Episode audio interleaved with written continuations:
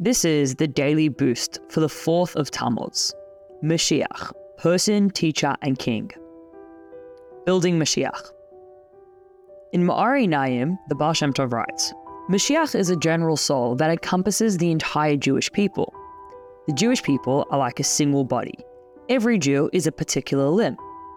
Therefore, each Jew has a small part of Mashiach in his soul that he must complete and prepare. Only by combining all of these sparks can the full posture of Mashiach be complete. Through the spark of Mashiach that every Jew possesses in his soul, he can emulate Mashiach's perfection in some way. However, only by combining our efforts can the redemption be complete. This is similar to the limbs of the body.